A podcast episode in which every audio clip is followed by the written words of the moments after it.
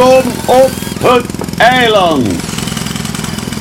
Het eiland. Ja, nee. Hier zijt je veilig. Hier zijt je veilig. Veilig. Daar is het, stra het strand en daar... Weet je, je, vindt het wel. Je vindt het wel. Komt goed.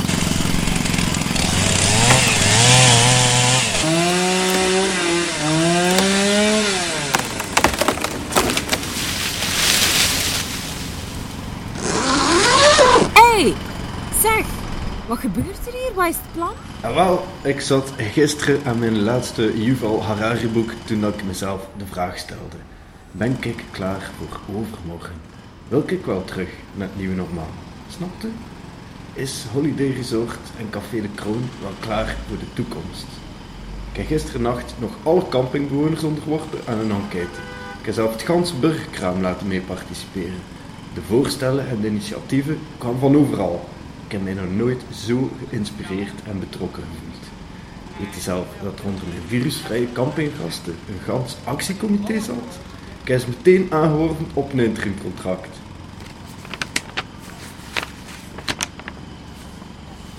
Hier hier zwart op wit. Water is het nieuwe goud. En mag ik godverdomme van geluk spreken dat mijn eiland er te midden van ligt. Maar het gaat hier niet alleen over water hoor. Hier dat ze het zelf maar een keer vertellen. Ze mocht hier Hans uittekenen van mij. Van boulevard tot herlaadbare fietsenparkings. Het eiland is van ons. Zeg maar een Paul.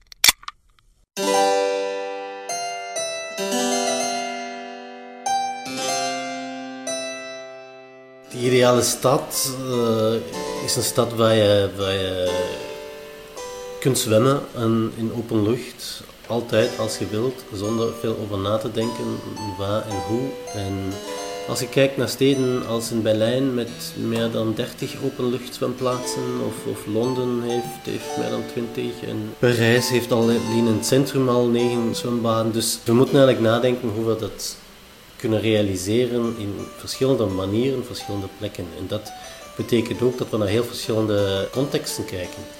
Dus langs de ene kant denken we natuurlijk aan de heel klassieke openluchtzwembaden, de, de glinsterende blauwe bassins. Maar langs de andere kant is het ook belangrijk om na te denken, wat doe je met het water dat er al is? Er zijn vijvers, er, zijn, er is het kanaal bijvoorbeeld, of een drijvend zwembad is bijvoorbeeld ook interessant. Je moet echt tegen opportunistisch te werk gaan om, om elke kans te grijpen en, en we zullen zien wat ervan komt. Publieke badhuizen en buitenzwembaden waren begin de 20e eeuw best populair. Uh, waar zijn die vandaag eigenlijk allemaal naartoe? Die zijn allemaal in de jaren 60 en tot eind jaren 70 uh, gesloten. Waarom is een goede vraag. Er is heel weinig informatie daarover terug te vinden. Het is belangrijk om te weten dat die allemaal privé-initiatieven waren, dus eigenlijk bedrijven, niet van de gemeentes uh, georganiseerd. Waardoor ook in archieven van de gemeentes niet veel daarover terug te vinden is. Wij denken dat in de jaren 70 verschillende dingen samenkwamen. Langs de ene kant uh, strenge richtlijn voor de hygiëne, waterkwaliteit. Wat voor die zwembaden moeilijk was, gezien ze in de jaren 30, 40 zijn ontstaan en dus met veel investering hadden moeten gewoon aangepast. Um, ten tweede denk ik zijn ook de mensen mobieler geworden. Mensen hadden opeens een auto, veel meer privéauto's uh, in die tijd. Uh, het was gemakkelijk om binnen 1 uur, anderhalf uur naar de zee te gaan voor een dagje.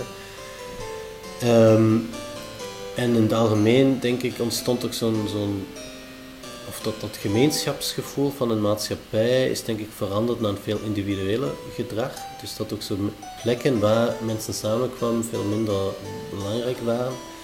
En uiteindelijk bijna niemand eigenlijk dat, blijkt dat daarover ge, ge, geklaagd heeft dat die zwembaden dicht gingen dan. Wat ik zo super interessant vind aan het openluchtzwemmen, dat lijkt zoiets banaal in het water springen, maar het heeft een heel grote link met heel veel maatschappelijke vragen en, en kwesties die, die uh, ook op andere vlakken denk ik belangrijk zijn in, in de samenleving. Dus buitenzwembaden zijn heel positief voor de stadsgemeenschap? Dat dat iets positiefs is voor, voor, voor de mens, dat is, dat is ongetwijfeld, omdat je daar eigenlijk los van je, van je dagelijkse ritme opeens in een heel andere sfeer terechtkomt. de mensen zijn half naakt, dus, dus zo, zo statussymbolen als kledij zijn niet meer van, of minder van toepassing. En dat is ook iets zeer onelitair. Je hebt natuurlijk, iedereen mag naar een bibliotheek of naar een theater, maar dat is toch iets anders dan een zwembad, wat een heel lichamelijke bezigheid is, het zwemmen of in de zon liggen. Dus daar komen zeker ook mensen samen die anders niet, niet samen in een publieke ruimte uh, hun tijd doorbrengen. En het is ook iets wat je zo loslaat, denk ik, van je, van je dagelijkse bezigheid met, met, je, met je job of met geld, omdat je daar gewoon de zon ligt en niks doet. Of, of in het water springt of met de familie bezig bent. Of aan het strand kan aan een strand aan zee hebben, dat denk ik ook. Dat weet je niet wie die familie is die naast jou ligt. Dat speelt ook geen rol. En die kinderen gaan dan toch samen spelen en in de zand rondlopen. En ik denk dat is iets, een kwaliteit die in de, in de steden eigenlijk nergens hebt, behalve in openluchtzwembaden. Ik denk dat is zo die, die onderliggende kwaliteit die zo heel, heel basis is. Um, en wat wij ook zo belangrijk vinden om, om terug mogelijk te maken. Mensen uit verschillende contexten samenbrengen op één plek verloopt niet altijd even vlekkeloos. Hè? Is het misschien daarom dat extra openbare zwembaden aanleggen daarom misschien niet altijd evident is? Het heeft ook veel te maken met mensen bij, bij iets te betrekken. In Berlijn was er heel lang het probleem dat er ook jeugdbendes of groepen eh, in die zwembaden kwamen de amok maakten. En dat is nog altijd niet opgelost aan zich. Op, sommige dagen is dat nog altijd zo. Maar Berlijn heeft hem wel de, de kans gegrepen om in plaats van die, die gewoon niet meer toe te laten, eigenlijk die jongeren te, in een programma te integreren en hij, hun eigenlijk een rol te geven in het beheer en in de, van, die, van die zwembaden. En opeens is het niet meer het zwembad van de stad, maar het is hun zwembad. En dan door, door hen bij te betrekken ontstaat er een heel ander gevoel van, van eigenaarschap en verantwoordelijkheid. Wat, wat veel heeft geholpen eh, om, dat, om dat te versoepelen, die, die issues eigenaarschap en verantwoordelijkheid durven toekennen als de oplossing voor een specifiek probleem, kunnen we die methodiek dan eens niet toepassen op het toekennen van meer vrije zwemzones in een stad? Dat is ook wel iets waar je, een heel groot maatschappelijk verschil kunt zien tussen maatschappijen als in, in, Zwitserland, Oostenrijk, Scandinavië, Duitsland, waar heel veel op eigen verantwoordelijkheid gebeurt, en maatschappijen als België, Frankrijk, maar ook Groot-Brittannië meer meer, waar ik verantwoordelijkheid altijd bij die ligt die, die iets aanbiedt of, of uitbaat of openstelt. En dat, is, dat betekent dat je in, in Zwitserland over, bijna overal in het water kunt springen, behalve daar waar het echt niet mag, omdat het te gevaarlijk is, omdat het aan een, aan een energiecentrale of in een haven is. In Basel weet je, kan je op elke dag altijd kijken wat de waterkwaliteit van een rivier is, hoe snel die stroomt, uh, om zelf in te schatten, durf ik dat aan of niet. En er zijn ook overal mogelijkheden, heel eenvoudige, om in en uit het water te geraken. Heel eenvoudige kleine ladders die, die in staat stellen om, om zelf stukje te zwemmen en daaruit te klimmen. En dan zijn er heel kleine douches langs het hele rivier om, om snel je af te springen. En dat is zo'n manier van omgaan met verantwoordelijkheid die, die heel veel vrijheid biedt, maar dan ook het risico toelaat dat er af en toe ongevallen gebeuren als mensen daar dus niet juist mee omgaan met dat risico.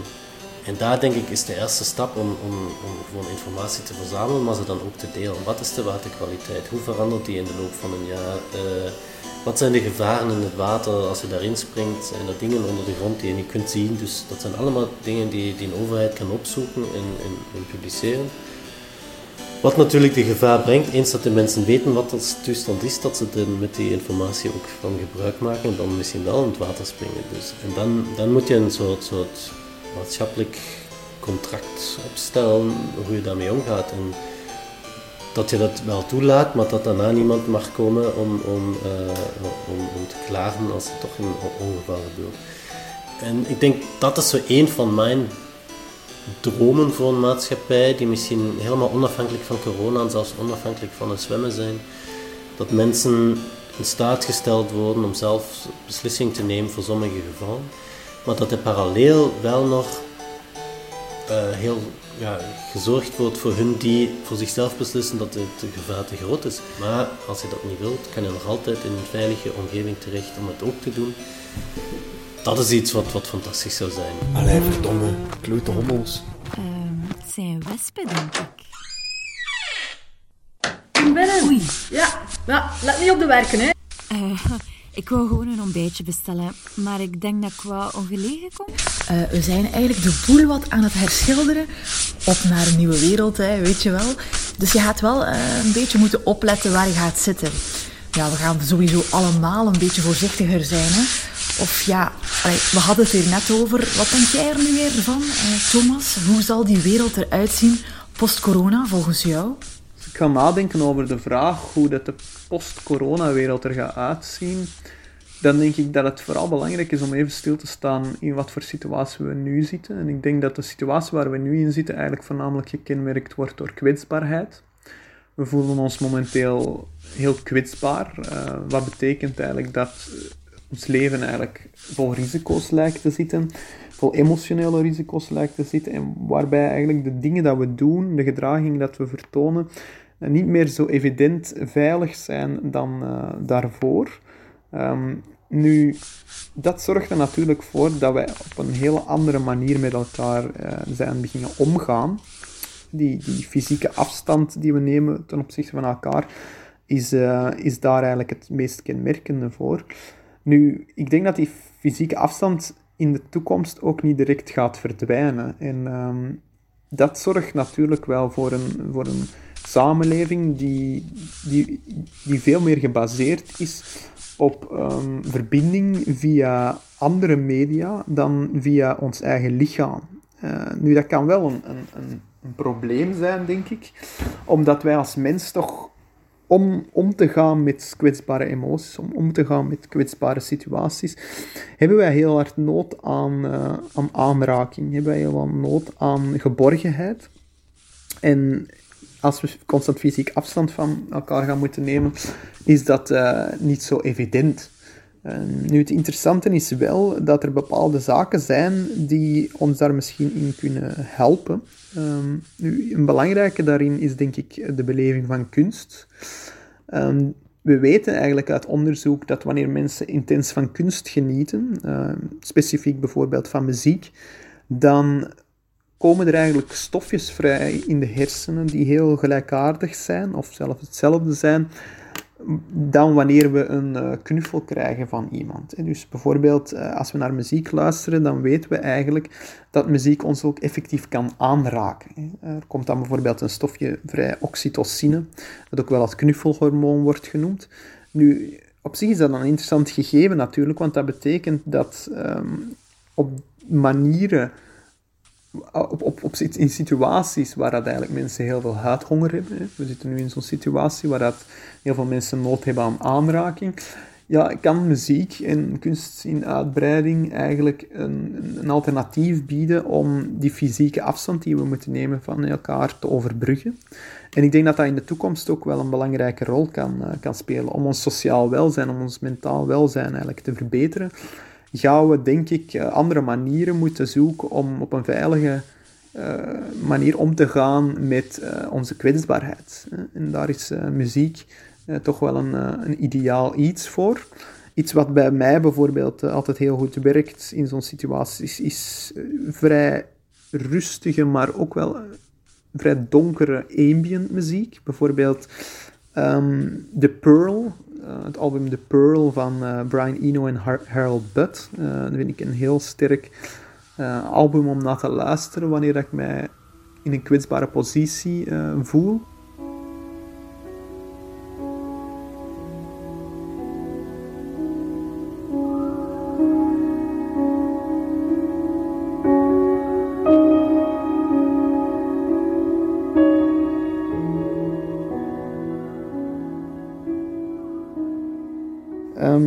Andere, een ander stuk is um, van Boren and the Club of Gore. Dat is eigenlijk een, een dark jazz band uit Duitsland.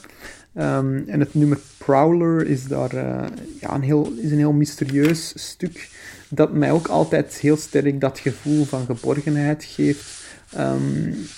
wanneer ik in, ja, mij, mij, op een of andere manier in een kwetsbare uh, positie uh, voel.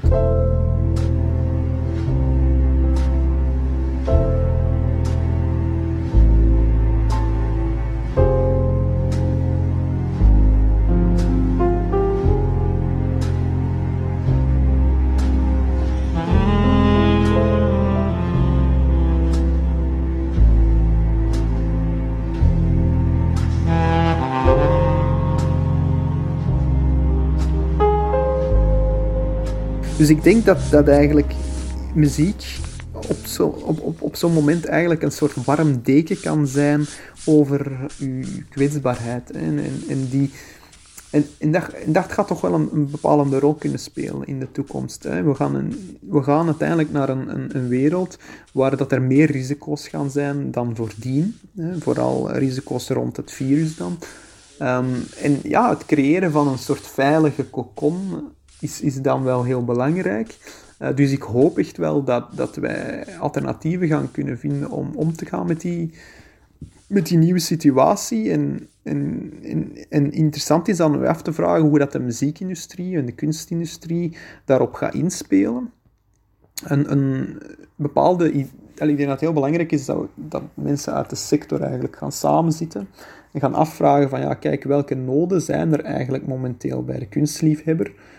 En die hoe kunnen we die noden eigenlijk gaan opvullen? Ik denk dat die noden altijd te maken zullen hebben momenteel met een vorm van kwetsbaarheid. Dus ik denk dat de, de rol van kunst momenteel heel sterk kan zijn om dat mentale en dat sociale welzijn eigenlijk op een andere manier in te vullen.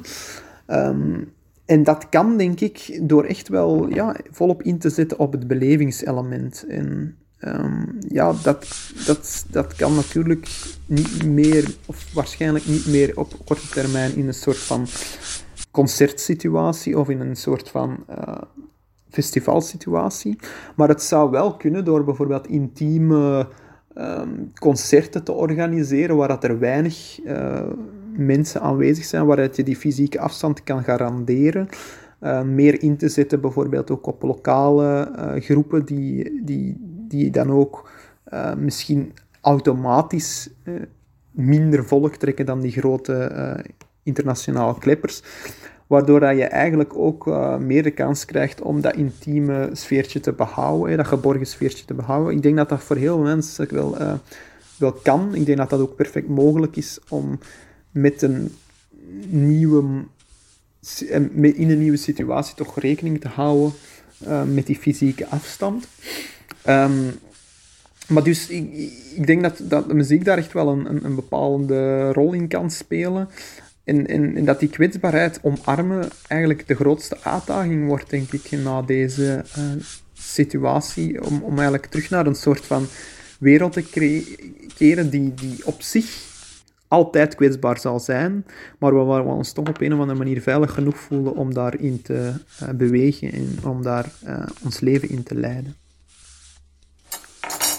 Ziezo, en met yoghurt van onze korte kring eilandkoe. Uh, had je nog wat honing uh, gewenst bij granola? Ja, oké. Okay. Het is uh, van achter te doen. Volg maar als je wil. En klaar om terug te gaan? Goh, het voelt lekker wat onwennig. Om eerlijk te zijn, ik heb stress. En ik weet echt op de duur niet meer wie te vertrouwen. Bedrijven, grootmachten, de politiek, mijn buurvrouw, zelfverklaarde wetenschappers, anti-vaxxers, 5G-lobbygroepen, influencers, Chinese science fiction... Weet je, het stopt gewoon even niet. En ik voel alsof de volgende ramp al op de loer ligt, snap je? Ja, ik begrijp je helemaal. Maar we moeten positief blijven. Zolang het geen zo'n vaart loopt als in Hello America van Bayard, komt alles goed. Ken je dat boek? Goh, ik ik het eigenlijk niet ken. Ja, sorry, mijn bijen staan vrij wild in deze periode van het jaar. Maar dus, Hello America is een boek uit de jaren 80, waarin je een Europese expeditie volgt die naar het Amerikaanse continent trekt, waar de wereld is vergaan. Ze zwerven door verlaten steden die vooral door de droogte werden getroffen, die veroorzaakt werd door een klimaatcrisis.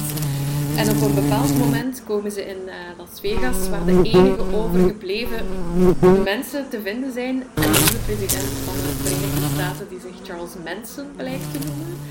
En dan ontstaat er onder andere een groot gevecht met onder meer een leger van, van robots, die eigenlijk de vorige presidenten van de Verenigde Staten zijn. Zwat, het is behoorlijk absurd, maar volgens mij een mooi voorbeeld van maatschappijkritiek toen al, voor zaken die eigenlijk nu nog altijd gelden. Maar ja, dat klinkt zo herkenbaar. Ik heb het hier toevallig in mijn imkertas. Ik zal anders een stukje voorlezen. Maar hoeveel lichten er ook schenen in Las Vegas, de stad bleef merkwaardig stil. De straatlantaarns schenen op de lege parkeerterreinen, maar er waren geen auto's of mensen op straat. Niemand was aan het gokken aan de talloze fruitautomaten in de winkels en de speelhallen. De gevels van de casino's in Freeman Street glommen met een bijna hallucinerende felheid, maar onder het Golden Nugget, het Mint en het Horseshoe Hotel waren de trottoirs uitgestorven. Grote delen van de stad waren overwoekerd door de jungle en de neonreclames op het Dunes and Desert Inn Hotel schenen door een kluwe van klimplanten en reuzenvarens. De zuidelijke helft van de stad ten oosten van de strip was deels verzonken in een groot meer waarin de bergrivieren uitkwamen en waarin een tweede Las Vegas, een ondergelopen stad, even lichtgevend als het eerste, ze in een zee van licht tegemoet blonk.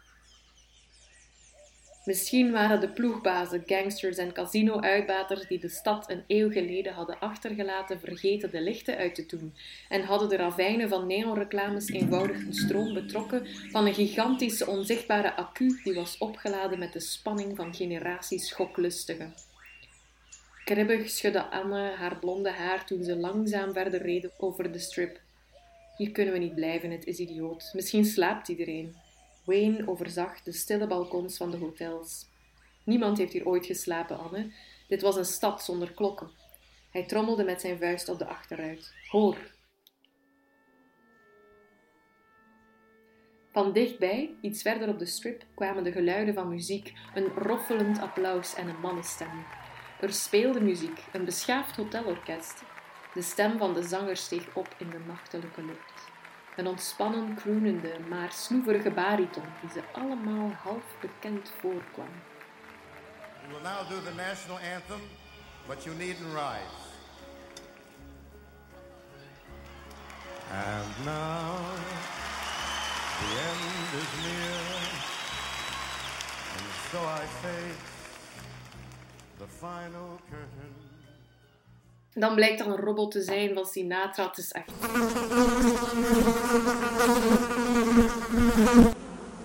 Oei, wacht. Uh, er zit een van de bijen op uw hoofd. Zit stil, niet bewegen.